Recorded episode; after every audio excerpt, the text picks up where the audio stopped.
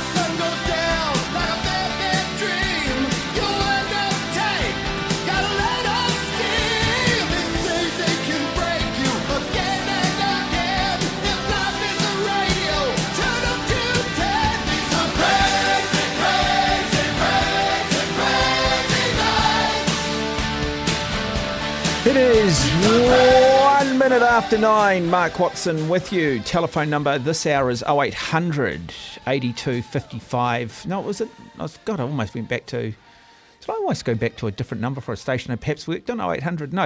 0800 150 is the number. 0800 8 0800 150 It's hard when you've done an hour, then you sort of sit an hour out because of the netball, which was these guys do great. Um, you sort of lose your mojo a little bit, and then you're sort of sitting out there. And I was doing a bit of study actually um, on the Maadi Cup of all things, the, the rowing regatta for secondary schools, which, which I'll touch on shortly.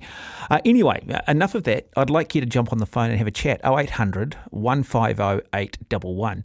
Um, trying to get an understanding on why crowds are so poor in New Zealand at the moment.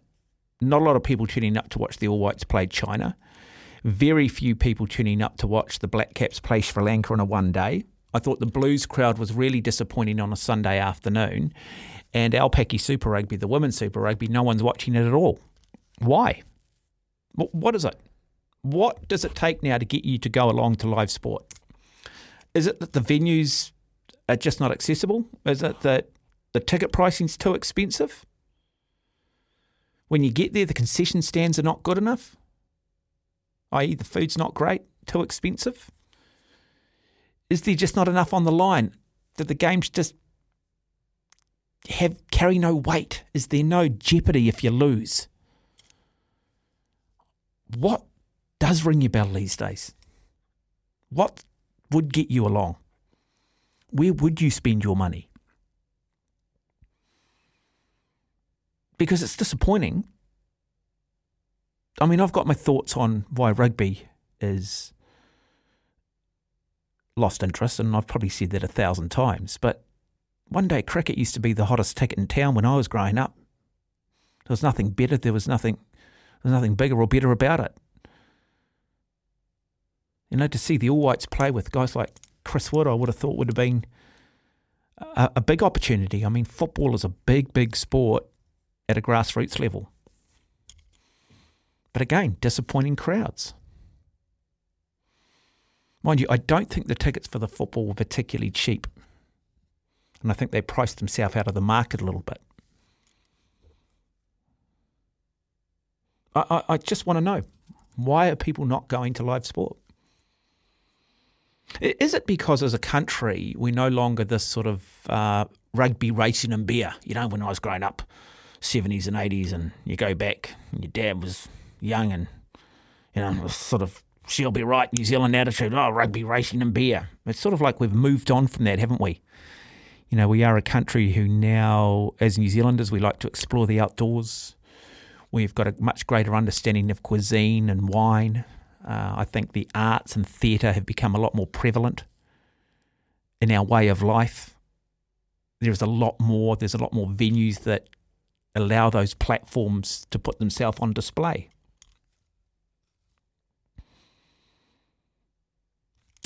And is that the reason why sport is no longer the number one ticket in town? Is it too that, oh, I've been to three or four rugby games, I don't know, need to go to another one, I know what I'm getting? Oh, I've been to a few football games, I don't need to go to any more, I know what I'm getting. And what brings you back? Well, generally, what brings people back overseas is a thing called tribalism because you love your team, you want your team to do well, you're emotionally attached, you're on the roller coaster, the emotional roller coaster. But we just don't seem to have that level of tribalism anymore. I mean, I, I'll argue that some of the biggest and best crowds I see are still at school sport at a real domestic grassroots level. Maybe because it's game's more pure. Maybe because you can stand on the sideline. It is accessible. And it might just simply because you've got your kids playing or friends' kids or you've got an association with that school. 0800 150 811 is the number.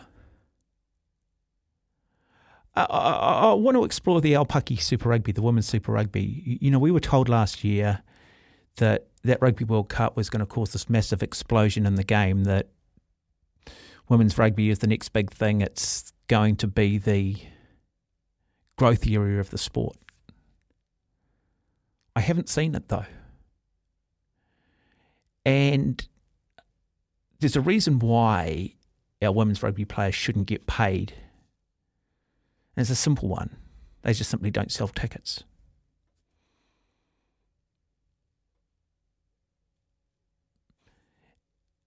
And it should come down to that. That's the basic business model for anything. Why is it that we tend to have a large part of the media pushing this political narrative about our women's rugby players getting paid, yet we never hear them talking about our swimmers getting paid, our women swimmers or our women track and field athletes getting paid, our women hockey players getting paid, our triathletes getting paid. When arguably there's greater depth in those sports internationally, arguably the stakes are much higher.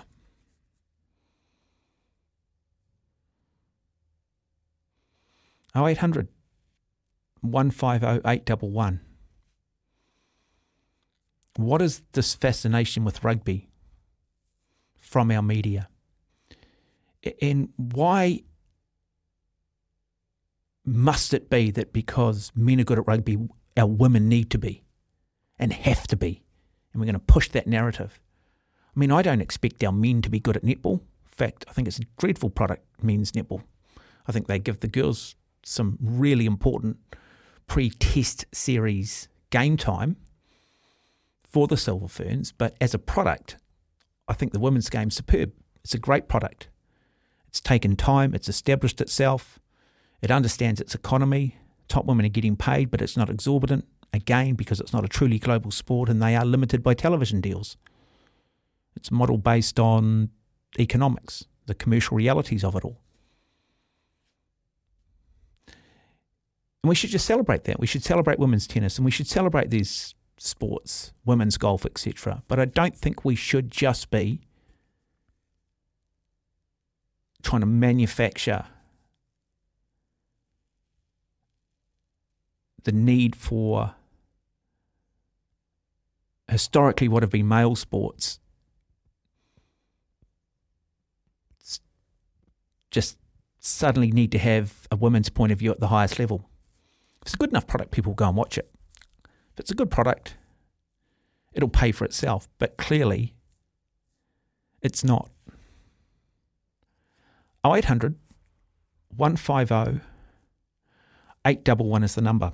Um, I was also asked today about Shaun Johnson. I did a little podcast piece with a colleague of mine, and I was asked to apologise about Shaun Johnson because through four games he's had a pretty good season, really, hasn't he? Mind you, the Warriors have had a much better start to the season. There appears to be a little bit more toughness and mental fortitude being shown by this Warriors team. And Shaun Johnson was probably the difference on the weekend against the Dogs.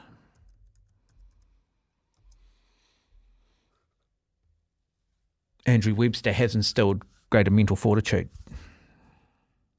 It's just amazing that other coaches have failed to do that. I would have thought the top two inches is the number one criteria for any coach at elite level sport, but clearly not the case in rugby league. You know, they'll be they'll be telling me next that Andrew Webster's a visionary because he's managed to address the mental side. But going back to Shaun Johnson, look, my thoughts on Shaun are that I, I've always said this: I wouldn't have him in the trenches. He's too inconsistent. And for me to jump up and down about Shaun Johnson, I need to see him doing what he did on the weekend, next weekend, and the weekend after, and in the months of June and in the months of July when these guys have played 17, 18 games, injuries are prevalent within the squad, travel factors starting to impact the team. And then I'm happy to say, hey, I got this wrong, and well done to him. But I always remember a philosophy from Mark Sorensen, one of New Zealand's greatest ever softball players, when he was coaching the White Sox, the Black Sox. What are they? Yeah, the Black Sox, aren't they? And he didn't tolerate fools, but he said, if you're going to be the man, you be the man every day. And I think that's probably what I'm still waiting for from Shaun Johnson. Be the man every day. There's no doubt about his, his, his ability, but it's that whole thing about application. It's about heart, it's about mental fortitude. You back that up with the physical skills he's got and the natural talent that he's got. And you do have a wonderful player, but it's just some of those other attributes of talent I just haven't seen from him. For me to be sold that somehow this year is going to be different from next.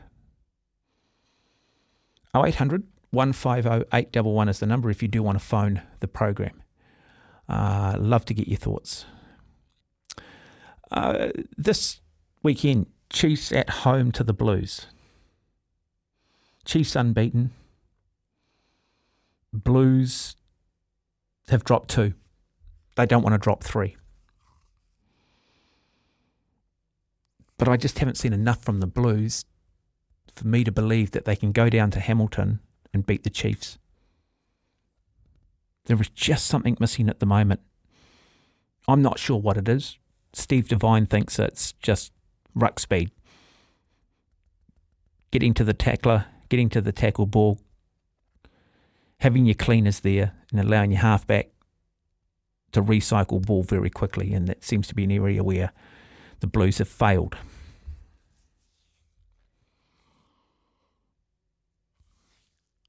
I'd like to see a bit more angst. I hope there is a good crowd in Hamilton for this. Everyone south of the Bombays hates Auckland, the Jaffas, whatever else we're called.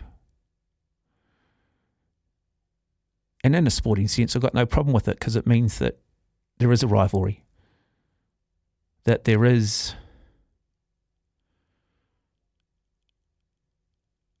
tribalism. But does it still exist? I mean, we got 24,000 for the Crusaders game. People going, great crowd. That should have been a sellout. It wasn't.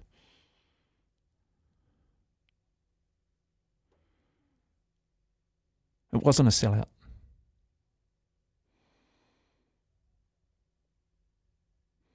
What sort of crowd are we going to get for the Chiefs this weekend? Chiefs Blues. Huge game. I think it'll be okay. I don't think it'll be great though. It might be big by previous standards, but by historical standards, it still won't be great. And so, what does that say then about the Super Rugby competition? In a perfect world, if I'm running this game, I get rid of Super Rugby, I just bring back the NPC and I do it properly. So, two points in that. Super Rugby versus NPC, which would you like to see? Or maybe three points. Tribalism, is it strong in Super Rugby? And Chiefs fans, are you going to turn up in droves to try and beat the coffee boys from up north? The Aucklanders, the City Slickers. the privileged, whatever you want to use, whatever you want to call. 0800 150 811 is the number. Uh, Michael Holdsworth's texted in and said, Well done, Central Stags win Ford Trophy final today. Michael, really pleased you follow it, but nobody else does. Again, it goes back to my original point. What is it with domestic sport in this country? Why does no one seem to care anymore? Why has it become so irrelevant?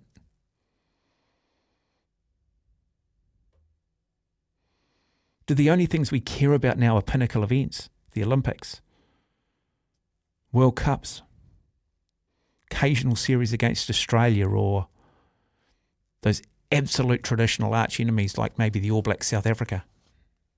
But there almost appears to be apathy even when the All Blacks are playing now. We're not seeing numbers improve in terms of viewing numbers, we're seeing them continue to decline. Why?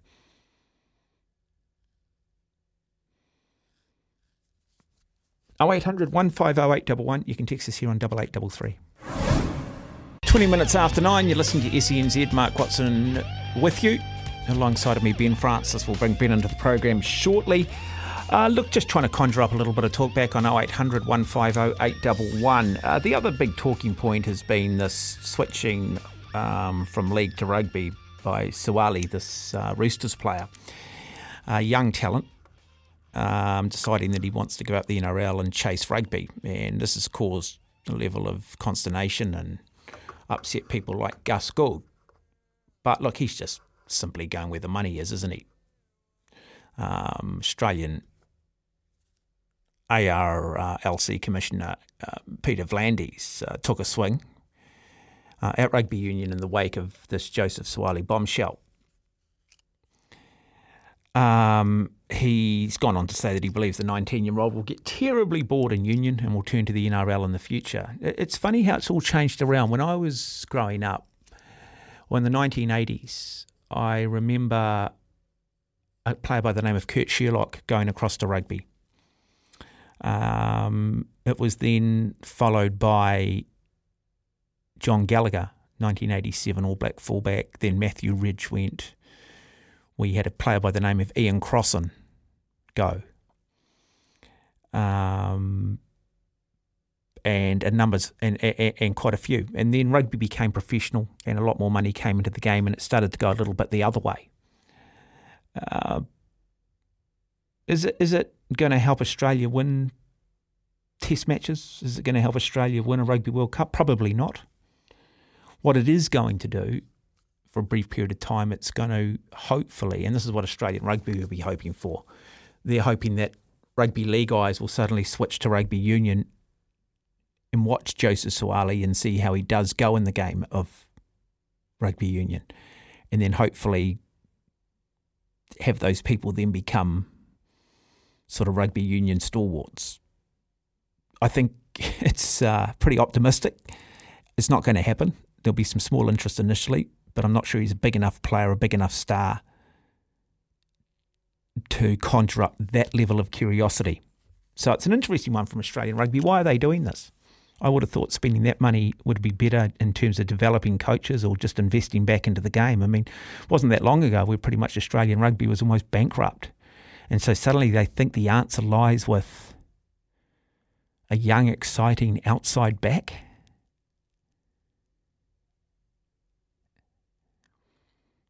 Big risk, only an injury away from not playing at all. But it is very hypocritical of rugby league, who for so long did take very good rugby union players away from rugby, to suddenly sort of come out and start pointing the finger at rugby. 0800 150 is the number. Evening to you, Ben. Welcome. G'day, mate. How are you? Yeah, all right. Thanks, mate. Yeah, surviving, surviving. Yeah. I think you've brought up some very interesting topics uh, tonight, uh, and just the one at the moment on uh, Joseph Suaalii. I get quite, I got quite, I don't want to say frustrated by this, but the, the chief CEO of Rugby Australia came out and said, look, we're, we're set, they made a profit last year apparently, and they're set to make a profit in 2025 with the British and Irish Lions Tour and 2027 with the Rugby World Cup. But the one thing which has kind of really annoyed me is the way that the rugby league side has handled this. So you have a guy like Phil Gould come out and he says, don't let the door hit hit you're behind on the way out. You might as well just go now and things like that. And I was thinking, yes, you're entitled to say that. But this is the system that rugby league has in place, which enables players to sign these deals hmm. 18 months out from when their contracts are about to end. So uh, I think they should be taking a look at their systems. Yeah, but look at Gus Gould. He's a hired gun. One minute he's with the Warriors, the next minute he's across with the Doggies. I- I- I- He- he's a Penrith guy. He'd take the best deal on television. I find all of these guys hypocrites, mate. What, what you've got to realise with the Polynesian players too is there is, and I and I don't want to generalise, but it is understood that look, different different background and different family set up to us Europeans. We tend to have mum and dad. The Pacific Island players, it tends to be. Um, uh, you know, it, it, the, the family unit is far greater, far broader. It's grandfathers, it's uncles. And there is a responsibility for the younger generation to look after the older generation. And I'd imagine that all of those things are factored into it. And so, yeah, it's, uh, you know, the guy's 19. Um, he clearly wants to play the British and Irish Lions, which is a big deal. He can always come back to rugby league, can't he? Three, four, five years from now. We, we can do, and uh, one of the reasons why I think is getting overlooked in terms of why he left is because he wants to be playing fullback, and the Roosters literally just re-signed James Tedesco, so he's going to be there for at least a few more years. So he's probably thinking, "Well, I don't want to be playing out on the wing. I might as well take this opportunity and get to play the British and Irish Lions, get the possibility of playing at a in a home World Cup." But I, I think the kind of yeah, like say the way the guys in mm. rugby league kind of spoken about, I think has been kind of weird because like you look at the last World Cup Australia hosted, look how many guys from league went to there and they were all perceived to be the heroes Yeah, pretty much. But there was a New Zealand Seven Stars, I think William Warbrick, who quit New Zealand rugby and signed with the Melbourne Storm. Nobody said anything about that. Sorry, New Zealand rugby player going to go and play for the Melbourne Storm. Oh, There will still be rugby guys that will jump across. They might not be as high profile, but there'll still be a lot of union guys who will give it a go. I mean, Isaiah Papali'i played at Mount Albert Grammar School first 15, was um, a member of a national winning first 15 side, was the best player in schoolboy rugby. Rugby league got him. exactly. Does anybody jump up and down about that? I- I've got no time for what I like about Phil Gould. Don't get me wrong. I'd rather I'd like to have a lot of Phil Goulds in New Zealand rugby here because we're talking about it, we're discussing it, and it might get some more bums on seats. Um, so I like Phil Gould because I think rugby league needs its Phil Goulds, but I don't like Phil Gould. You know what I mean? Yeah, I, I know exactly what you mean because I'm glad, being someone that follows the Warriors, I'm glad that he's no longer with the Warriors because if, I, if there's a guy like this, to me, when I look at a team like the Breakers, and this is something we have discussed, I think a big part of their success is one, being back at home, of course, but two, the fact that Matt, Matt Walsh was behind the scenes and was kind of keeping quiet. And when you've got a guy, who Phil Gould, who's currently associated with the Canterbury Bulldogs, and he's constantly doing things like this, to me, it's kind of it's a bad look. I, that's what I feel anyway. So I'm glad that he's gone. Oh, look, I think he's yesterday's man anyway. I never felt that those guys were the answer to the Warriors. I always felt that the Warriors was more about um, desire. It was always more about the shoulders up rather than the head down. Um, I, I just look at guys like the Phil Goulds and stuff. I look at rugby league and I just think, I, I just automatically go back to that booze culture. I just associate that old school with, you know, turning up, playing a bit of league, having a victory, going out on the large to 3 a.m. in the morning and thinking somehow they can get away with that in the long term. And that's okay. And it's not okay. Yeah, and the other thing I was quite interested talking about is we're talking about the the Chiefs Blues game this weekend, and I, I kind of feel like it kind of really does need to go back to that NPC because Oh, I kind of of feel like that, that's that's where you were talking about the tribalism, and that that's where it comes from. I, I mean, what game against Australia it, it gets us so? I mean, we had the bloody Brumbies come here on Friday and they had seven wallabies out. They dropped seven. They rested seven wallabies. You know, and then you go. And then your Crusaders are resting a few. In fact, they had to request to get Scott Barrett in. So suddenly the All Blacks can play six games in a row, which is just a complete contradiction um, and a complete double standard for the other New Zealand Super Rugby sides. I mean, the whole competition, the whole domestic game in this country is nothing short of an absolute mess, all at the mercy of the bloody All Blacks, mate. It's all part of the problem. Sky are complicit in it. I, I mean, what on Sky gets you watching anything now outside of the live sport? There is nothing. Their programming, their local programming is just dull and boring. You've got YouTube you can choose. You've got Netflix you can choose. You've got so many other long online platforms and you go, I'm going to come home. What am I going to watch? Oh, let's watch Sky with, you know, some terrible bloody football show with Goran Paladin, you know, or let's go and watch, um, you know, uh, some awful, what is it called, the rugby pod or whatever. It's just mindless, mindless, um, stereotypical, basic crap television, mate.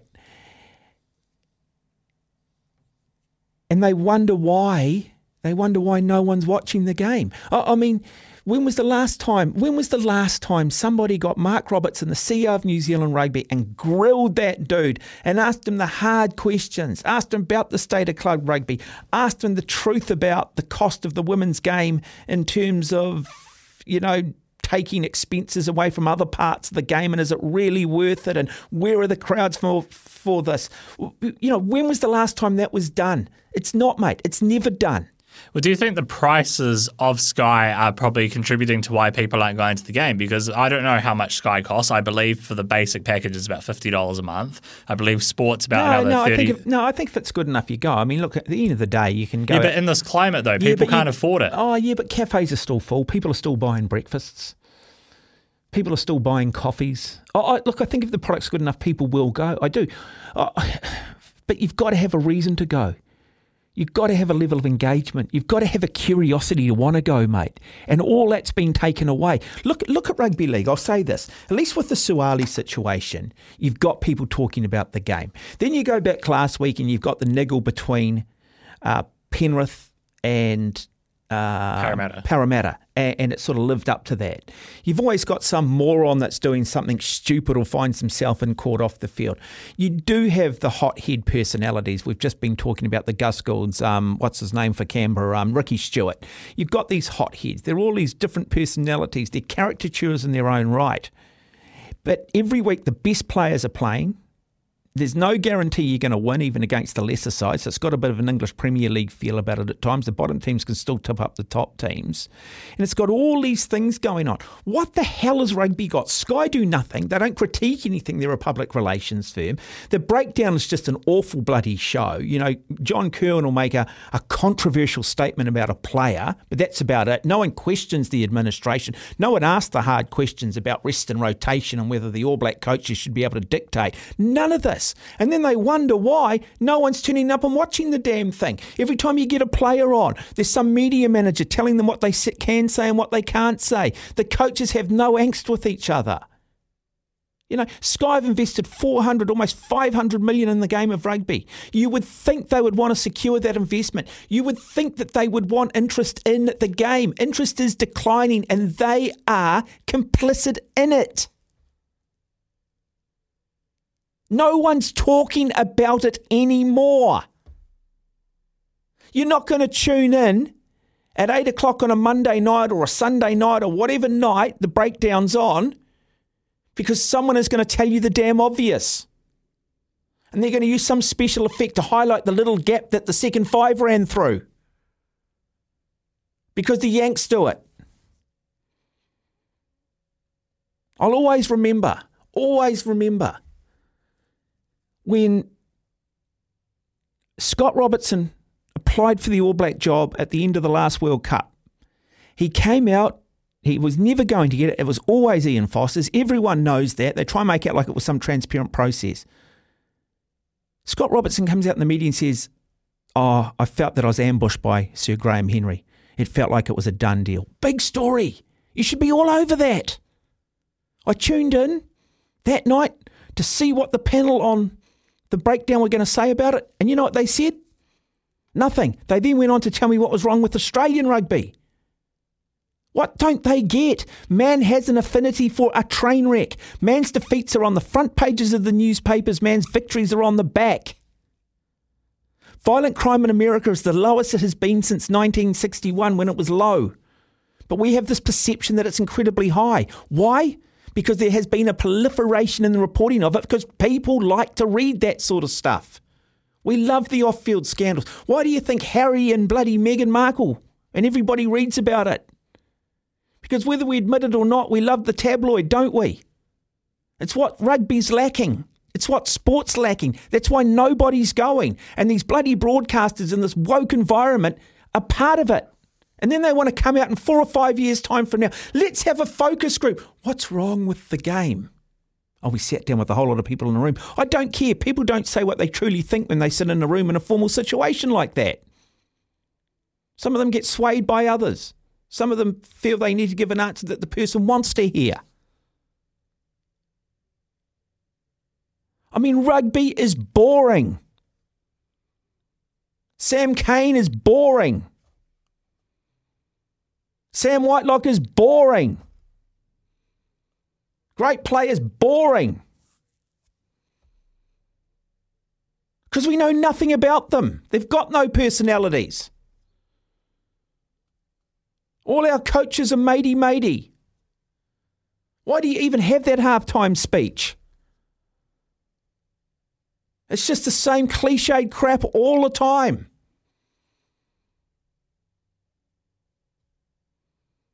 Oh eight hundred one five oh eight double one is the number. It is 21 minutes away from 10 o'clock. Telephone number is 0800 150811. Uh, look, the other talking point too, reported in the Herald that Blues player Tom Robinson uh, more than like will head off to Japan and play for Toyota. Uh, a lot of people have felt that Tom Robertson possibly deserved a bit of an All Black call up, particularly based on the form that he showed last year, but for some reason seems to be out of favour. Um, I'm not sure what rationale they can provide why they didn't pick Tom Robinson that you couldn't perhaps apply to Roger Tuivasa-Sheck, but they've got two sets of rules for different players, don't they? It's always been that way. What annoys me here is, though, that this again is being driven by Steve Hansen. So Stephen Hansen's out of the All Black environment now, and now he's luring top New Zealand players over to Japan. Wasn't it the same Steve Hansen who was furious when Brad Shields decided to leave the Hurricanes after not getting picked for the All Blacks and going off and eventually playing for England. I remember the time at the comments that, you know, these guys need to be patient and they need to hang around longer and he wasn't overly impressed. He wasn't impressed when the likes of Piutau and Steven Luatua went overseas, you know. How dare they turn their back on New Zealand rugby and chase the money. Now here he is, here he is getting paid. So suddenly his morals you know, not quite there when it comes to New Zealand rugby. It's all about the money now. Steve Hansen's getting paid. Let's make sure we get our top New Zealand players over to Japan. Absolute and utter hypocrisy. I've never been a big fan of Sir Steve Hansen. Never have. Felt that he he, along with others, moved the New Zealand rugby model from one of us being rugby fans to one of us being All Black fans. I felt that everything he did was in his own interests and it came at the expense of the greater good of New Zealand rugby. And we're starting to see the damage from that now with the lack of crowds, with the lack of depth, and the lack of interest in the game. And the only people that seem to be making money are the players. Uh, what do you make of this? This group of the large number of players that are heading off to Japan. It's always going to happen, isn't it? Um, and I think all you have to do is readjust. You've got to say now, you know, you're not going to get guys who are going to pay eight, ten years for Super Rugby. You're probably going to get five, and if they're not an All Black within five years, you're probably going to lose them. And then beyond that, you're going to get a lot of players who are going to play maybe 50 tests for the All Blacks, and they're going to go. And so you might not see a lot of players going on to play 100 tests for the All Blacks anymore. It might be, you know, a solid number of test matches, might be four years, might be 50 tests. And then the money in Japan, the money overseas is the model. And so you just have to adjust the game in this country accordingly. That experience is not going to be defined by 100 games, experience is probably going to end up being defined by 30 games. 0800 150811. But how cool would it? How how good would it be though to kind of keep our All Blacks here if we have a big domestic competition?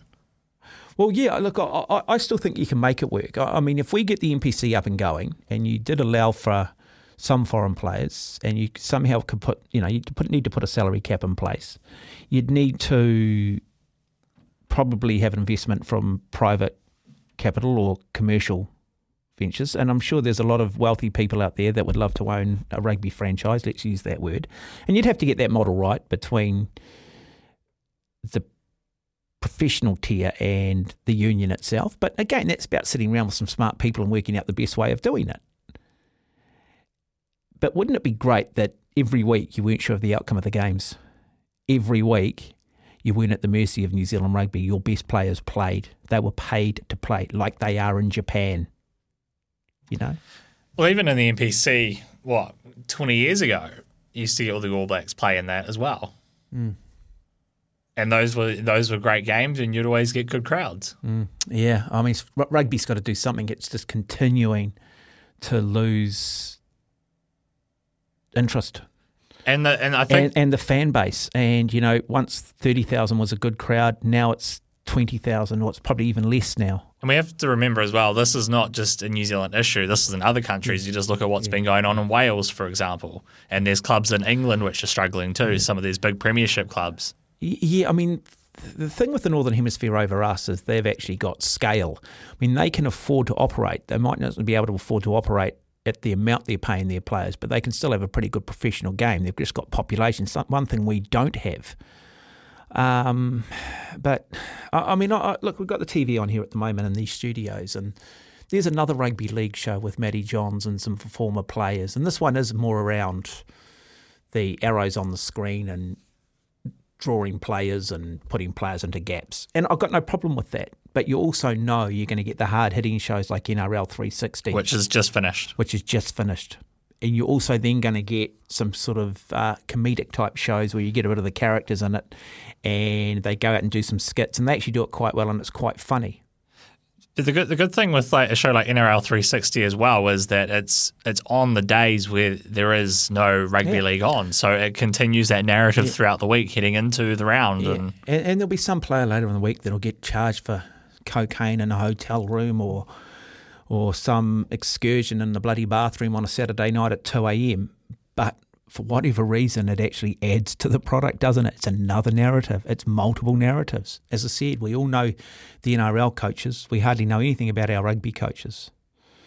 Um, I just can't understand why rugby allows this their host broadcaster or forces their host broadcaster to basically be a PR firm for them. I, I, I just don't understand. I don't know why Sky buy into it because I think it's detrimental to them too. Mind you, to me, Sky at the moment is just a platform for women's rights. They don't.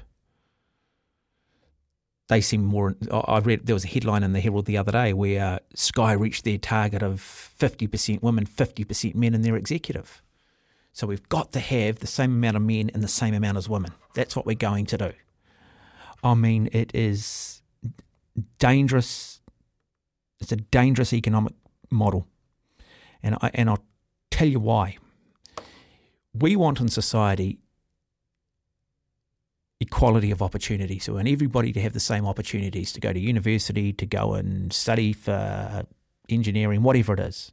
Okay, we don't want to have any barriers up, level playing field, but you cannot have equality of outcome, which is what Sky are doing. And I'll tell you why.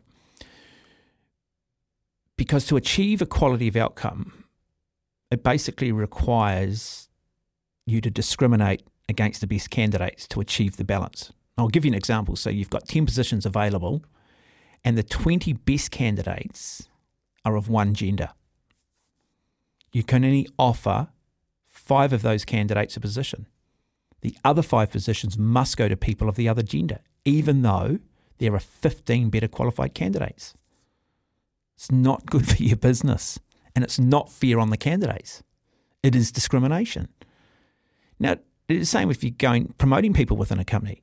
Imagine that you've got four managers, two men, two women, and you've got this ideology of 50% men, 50% women. One manager leaves, and therefore the replacement must be of the same gender. regardless of who's best for the job.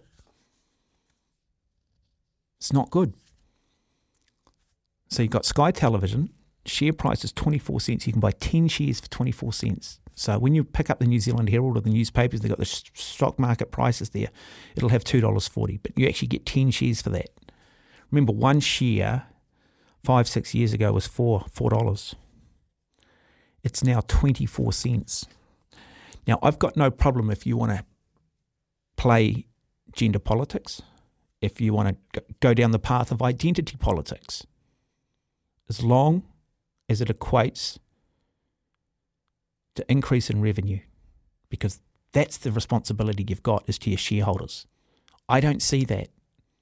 All I see is a political platform now for women's rights, right down to the presenters, the commentators. I mean, there was a headline a few years ago first time ever, Sky sending five women journalists to the Olympics. Doesn't matter whether they're any good or not, we're just sending five women to the Olympics because we want to make a headline.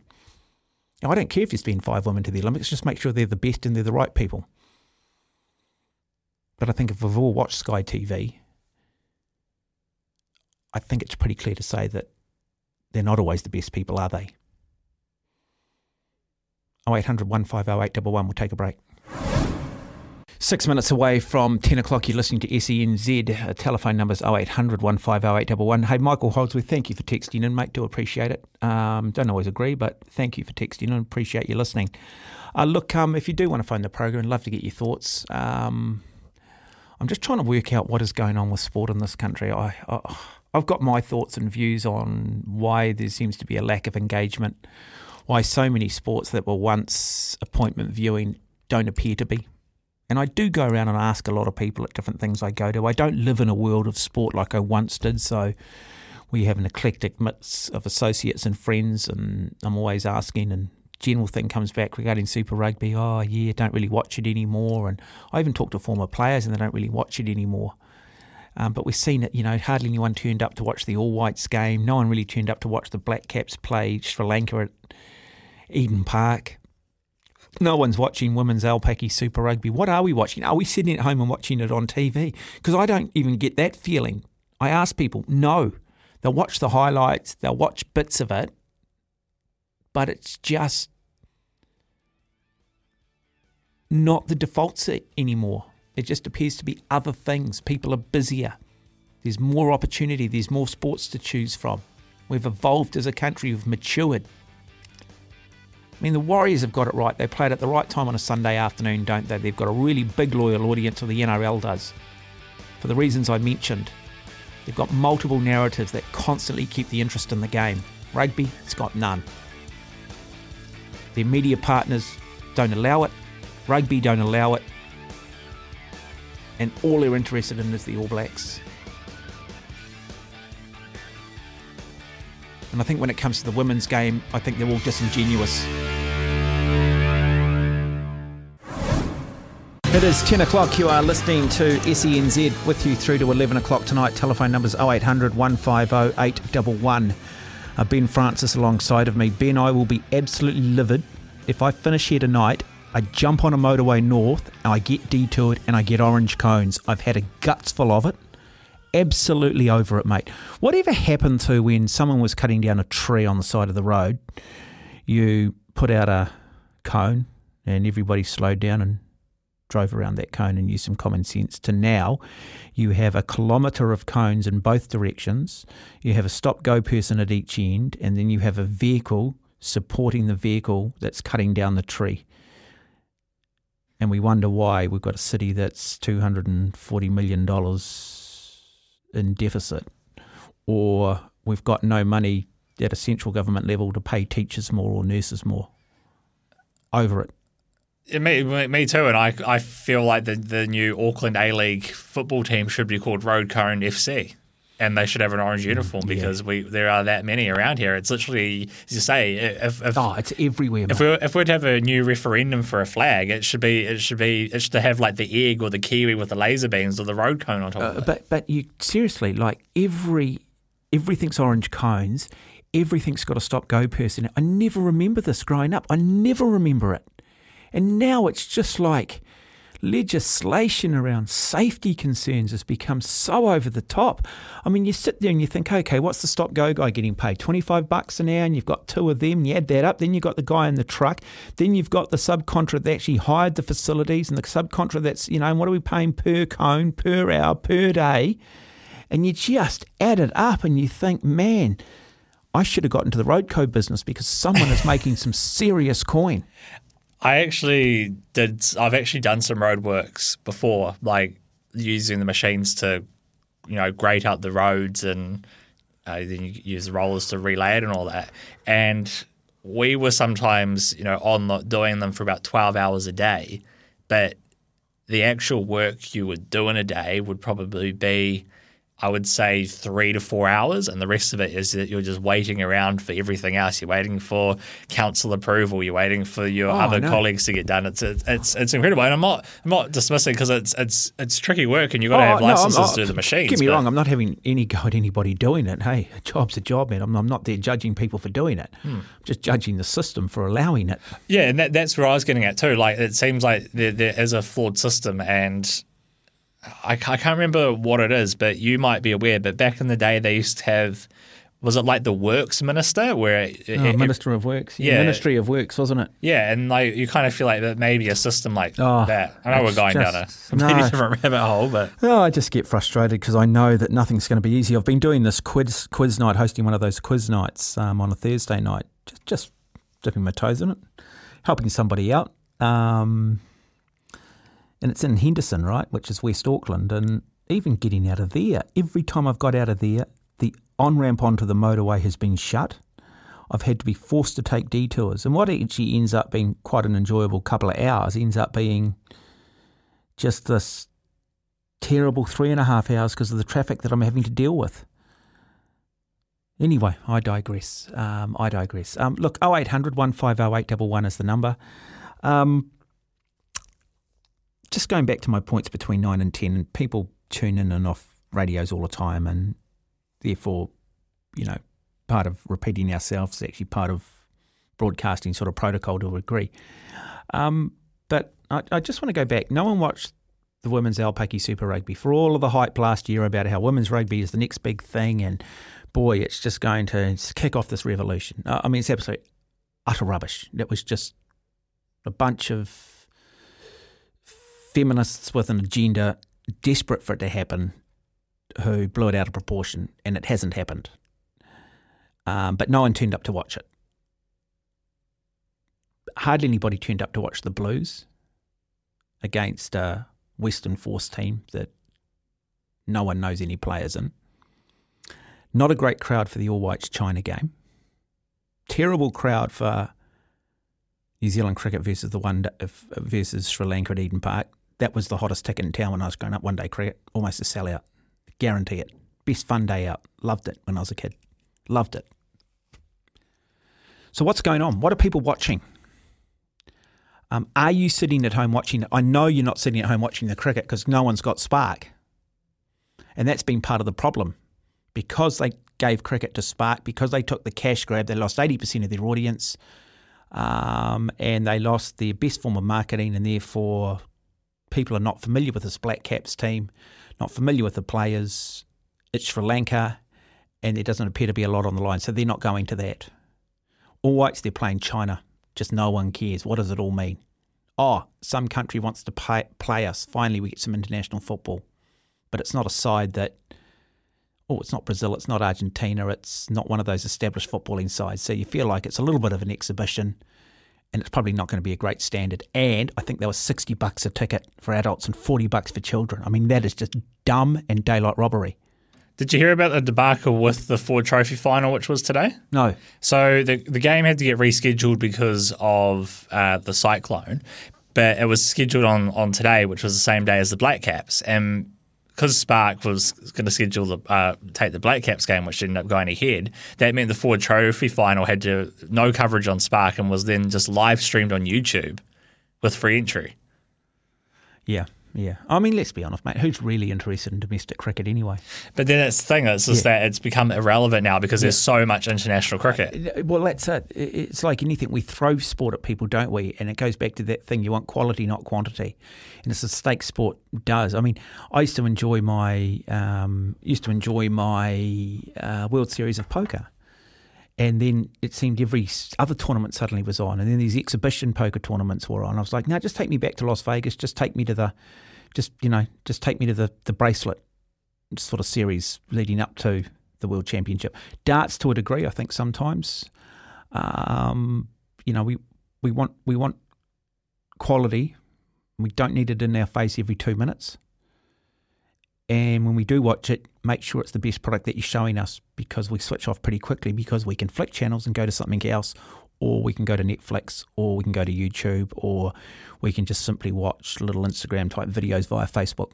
Do you think it's going to hit a stage where, because we're, we're talking about there's too much cricket, there's too much rugby, there's too much this, is it going to get to a stage where things are actually going to start going backwards? And we're going to start seeing less of it because it is becoming too much of Oh, everything look, now? something's got to change. Eh? I just don't know how these sports are going to survive. There's so much demand from players for money. They're accept they're used to a certain standard now. Um, you can't see them taking a step a backs, backward step. But you know, you, you look at it. I mean, look, I'll give you the example of darts. Where was darts 20 years ago in New Zealand sporting psyche? It was nowhere. It now is on our radar. Does that mean people are playing darts? Not necessarily, but people are suddenly curious, and it's now an option, isn't it? You then go and you have a look at the World Series of Poker. I mean, you could argue it's not a sport, but you know, it's on a sports channel. It's actually quite engaging. They present it quite well. It's on our radar. It's an option. Then you go on and you go, hmm, yeah, there's a lot of road cycling on now. Um, you know, people always watch the Tour de France. We've got more New Zealanders riding. People do watch it. It's on our radar. And there's about 10, 15 sports that you can name that are now on our radar that people will occasionally have a look at. And so it's not just rugby, rugby league, cricket, and netball. And the more those traditional sports continue to treat us like idiots, continue to just throw second rate product at us, the greater threat they're coming under. And that is what has happened. Not netball so much. I think netball do it well at the moment. I think the breakers do it well in basketball. But I think basketball is lucky because it's got the NBA and that's created huge interest amongst our kids because it's such a cool product and there's almost a there's almost a hero or an idol within basketball that fits every sort of genre. If you're slightly nerdy, there's a player that can fit the nerdy genre. If you're slightly gangster, there's a player that can fit the gangster genre. You know what I mean? If you're just pure athletic, well, there's a million players that just hit that athletic box. Um, but these main sports organisations just, I don't know, it's like they just can't see the wood through the trees. It's always been this way, it's always going to be that way, but it's not. It's not. I mean, T20 cricket doesn't have any interest, does it? One day cricket doesn't seem to have a lot of interest unless it's maybe Australia still. And even that, I mean, doesn't seem to be the interest anymore because the Australians never seen a decent side over here. So, so you just look at these sports and go, how, how are they going to look in 10 years? Where are they going to be in 10 years? I mean, cricket should be thanking Brendon McCullum for what he's doing. I I only found out because of talking to Grant Elliott on Saturday that apparently there's something on the line in this Black Cap Sri Lanka ODI thing where if Sri Lanka had to win all their games to finish in the top eight, which was going to be some ODI tournament at the end of the year, I had well, no World idea. Championships, yeah, they have the top eight teams, and then they have four other teams that basically go into a playoff, which includes like the Netherlands, Ireland, But- um, Afghanistan, those types of things. But the thing is, lots of the sport you have just rattled off, as you say, there's nothing to it, and then they create these like meaningless trophies to to try and make it look like they're playing for something, and it's like it's a relevant series. When in a ma- matter of fact, there's actually nothing relevant to the series whatsoever. Well, mate, I, I didn't hear anybody. You know, I, I always like to, you know, I like to drink coffee and I like to drink in groups, and I've got quite a few social groups, and I like to do it in the morning. And, uh, uh, you know, Sunday morning, I didn't hear anyone talking about the one day cricket. I didn't hear anyone talking about the Blues game that afternoon. I didn't hear anyone talking about the All Whites game. Often when I do sit down, it's people tend to talk more about the English Premier League from the night before in regards to results. They will talk about the Blues Crusaders game. I'm not going to lie, people will talk about that to a degree. But it's becoming less and less. But there does seem to be interest in other sports. You go down to Takapuna Beach here in Auckland, okay, and it's an affluent suburb, Takapuna, but you get there, you want to see how many people are out sea swimming. You want to see how many people are out there doing waka ama paddling now, mate. I mean, where was that sport 20 years ago? We've always had dragon boat race, but not waka ama paddling. You've got former All Blacks like Frano Botica heavily involved in that sport. It, it's a big, big community. I mean, they get 4,000 athletes down to their national championships, you know? And, and again, it's, it's, it's come in and it's just chipped away, just another little chip in the foundations of those traditional sports. You get another sport that comes and chips away. What it ends up doing, you actually end up eroding those foundations, don't you? And those sports then start to crumble. I think some of these other sports as well, when they're coming through the ranks, you might, as you're saying, like with the NBA, and you identify with the personalities. Some of these other sports that are smaller in context have these personalities, which people enjoy more because it's not just the same stuff all the time. Hmm. There is actually, as you say, there's narratives to it, or there's storylines that can, can can keep going, and they they do a good job at, at showing that, but. It's, it's, it's just about trying to make some of this other sport relevant, and that's why I was kind of thinking: Does that mean they just have to take a step back and say, for argument's sake, say with why don't if they just do an NPC, try bring that tribalism back instead of just doing the Super Rugby, then an All Blacks Test series, and then the Rugby Championship, and then an NPC. Oh, look, they've just got to have one product. They've got to make it a quality product. They've got to make sure that there's depth of competition. The best players are playing every week. That's the simple model. I, I, I, A- a- and that's the simple model. And they've got to have personality. They've got to su- surround it and support it with um, television shows and media. And that media has to be uh, integrated. So you've got, yep, you're allowed positive media, you're allowed those technical pieces, but you're allowed the opinion guys like me to come in and pick the sport apart or jump on any indiscretions and make it a larger news story if the public buy into it. That's what you've got to have. That's a successful sports product. Where sport has come undone in this country makes those big ones. It's this constant, oh, we've got to target families. I'm sorry, the families aren't watching. It's not your job to bring the kids up. It's parents' jobs to bring the kids up. What they've actually got to realise is, mate, we're all flawed, Ben. None of us are perfect. We all like, you know, we all like a punch up. Well, a lot of guys like to see a punch up. You know, um, we're all guilty of doing dumb things. There's a lot of people out there that womanize or women that, you know, chase multiple men or whatever. All I'm saying is that we are flawed. And so it's okay if sport is flawed. But what these do gooders have done is they've somehow convinced themselves or been convinced that, in fact, only a few of us are flawed and the rest of us are all of the moral highest of the highest moral standing and we need to make sure that we fit that demographic as well. And that is just where it is all so wrong. We don't mind indiscretions. We don't mind people making mistakes. Um, you know we can be forgiving we can be unforgiving Do do you think different sports then have to try find a different way to make themselves appealing? Because I look at a sport like Formula One, for example, and that was struggling big time, and then the Drive to Survive series on Netflix mm. came along, and it's you could say it's rejuvenated the sport, and it's kind of got that interest all the time. But the issue I find now is that too many other sports are now trying to go down that model. Well, so then it's not going to be as well, interesting. It's Netflix have said, hey, this works. It's the old thing, isn't it? You get a product that goes well, or we need more of it. And you go, yeah, you need a little bit more of it, but you don't need too much more of it. And there is going to be too much of it now. yeah, so there is. I mean, they're doing one on the America's Cup by all accounts, and that might be interesting. But what you're going to do is you've got to tell a real story if you're going to do it. It's got to be a fly on the wall. You know, part of the reason why American Chopper and those shows on Discovery went well was because of the arguments between the father and the son.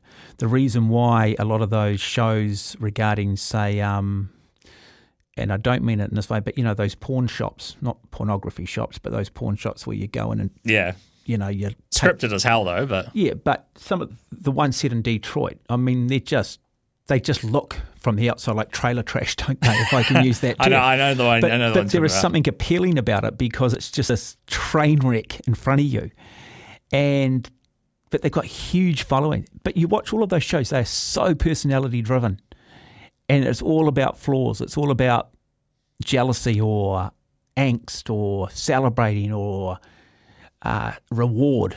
It's it's it's all those emotive things, and that's what sport needs to be. But we've taken it out of sport. We have. New Zealand done it because we've got a small group of people telling us how we should think, telling us how we should behave, and telling us what's offensive. And somehow, our media organisations have bought into it. What our media organisations actually need to realise the actual minority these days is the silent majority. And you need to cater to them. I mean, you look at Sky Television as an example. Who, who would you say 80% of their um, 80% of their customer bases.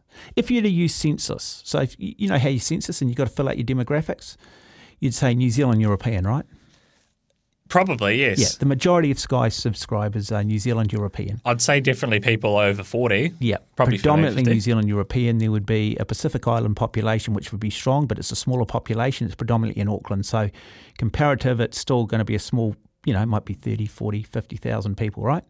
And then, yeah, and clearly, you know, there would be a, a, a group of Māori as well. But predominantly it is European, uh, would be the large part of their audience. Do you think they cater to those people now? I don't. I think they've moved well and truly away from it. They don't like us. They don't want to know us because we're all privileged and we're the reason why the whole world has gone wrong. And it carries through into their shows. It does. Well, I'm. Th- there's nothing on there. There is nothing on Sky that reaches that demographic that I've just described. That that New Zealand European 40 plus. There is nothing on there. We want engagement. We want discussion. No, no, no, no, no, no, no, no, no. You guys have had your say. You've ruled the world forever. Let's go the other way. And it's just so fundamentally wrong. Yeah, it's yeah. Well, I, I'm I'm in my twenties, and I um, will fully admit the only time I put Sky on is to watch the Warriors. That's the only time I will put Sky on, and I also will delve into uh, BBC because I, I I quite like my British TV shows, and that's like. But I will usually watch those on demand, so that's the only time. Yeah, but it, so, so that's good. And you're younger, right? And you've got a bit of time to do that. But you think about a guy like me, right? Who's got two kids and doesn't have much time. And so, how much more selective I am when I do mm. have time. And that's the challenge these organisations face. And that's what Sky doesn't get. That's what they don't get. We've got limited time and we have got so much to choose from now. You need to be at your very, very best. And people look at Super Rugby and go, hmm, yeah, not really interested in my more. Yeah, I don't know if I'll reset my Sky subscription. Then they might go down to the pub and they realise it's not actually, you know, watching All Black game at a pub or a mate's place is actually doable. They know they can pick up highlights of certain things on news outlets. And and you certainly see more Sky subscribers going from the full package just to the online package. Hmm. So they've got an increase in customers, but a downturn in revenue Which, if, if like, because if- the increase in customers doesn't offset the decrease going from eighty dollars a month to fifty dollars a month. Well, no, and if if your target demographic is the one that we have highlighted, there's going to be a very decent por- proportion of those people who are older than that mm. 40, and we have a an aging population. So, you know, in 10 years, let's say, for argument's sake, we're going to have, let's say, I don't know, let's say 15% of our population goes and we don't have that immigration coming in, then that's a whole lot of customer base, which is going to be going down to less people. Yeah, but see, the younger generation aren't watching Sky at all. So th- that's what I mean. There's no, there's nothing, there's No. no, incentives for me to go in and watch it. No, there's not. There's not. And so, you know, yeah, it's. But, yeah, but they, they they don't look long term. They look short term. I, I mean, you know, they've got this what what is it? This women's only sports show on Sky. I guarantee you, no one's watching it. I don't know anyone, any woman I know watching that in the smallest part now. The thing that constantly annoys me with this, and I've got, I'll keep saying this. I've got a daughter. I'm not. I love uh, women's track and field, and uh, women's swimming, women's cycling, women's golf. Um, all of those sports I find highly engaging. and I do follow. I follow my uh, English Premier League women's sport, uh, football with Liverpool playing Everton the other day, etc. Okay, but what annoys me is when I pick up and suddenly they've got this. You know that 90%, 90%, even 95% of your Sky subscribers are male. That is just the truth. That is just it. It's the male in the house that decides to get Sky or not. Uh, ask anybody that's married. Ask anybody that's got it. Yet I pick up the paper and all I hear about is Sky Television telling me that they're going to send six women to the Olympic Games or five women to the Olympic Games as commentators. And this is the first time it's ever been done. And look at us. And I go, okay, are they the best? Or is this just about payback? Is this just about a headline? Is this just about virtue signalling? Then I hear they're going to have this women's only sports review type show where women can talk sport, which is great. That's fine as long as there's an audience. But what annoys me is then that they tell me that 80% of the crew behind the show are also women. So they're discriminating against men. And they haven't got the best people on the show. They've just made sure that they're, it's identity politics. And then, and I said this earlier tonight, there was an article in the Herald the other day that Sky's executive, which is their leadership team at the highest level, they've reached their goal of 50% women and 50% men. So they're not interested in getting the best people, they're just interested in making sure that they've got gender balance. And that is a terrible, terrible business model, an awful business model. Because you're not picking the best people, you're picking people based on gender. Now, I'll give you an example. So you've got 10 positions, and you said, okay, we're going to have five men and we're going to have five women. 20 people apply, and you get 15 world class women. Five of them get jobs. The other five go to the five men. Doesn't matter how good they are, they just get given the five jobs. And so the 10 women that miss out are basically being discriminated against. You know, their profit at Sky comes through cutbacks, not through growth, not through revenue.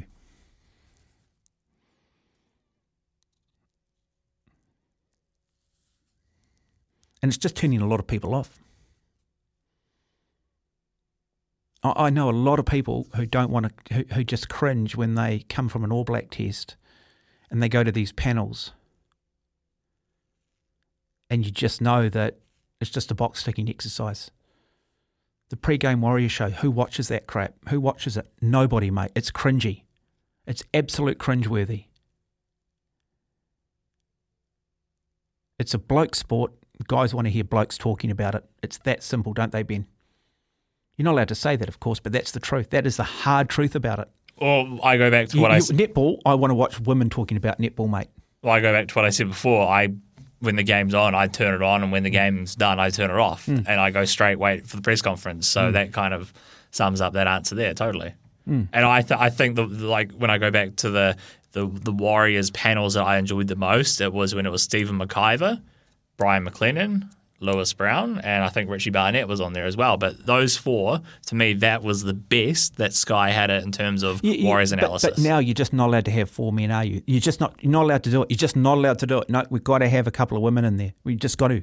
And you go, yeah, I have no problem with that if it's going to enhance the product and if they're going to add something and if they bring a level of credibility that somebody who's followed rugby league my entire life can accept.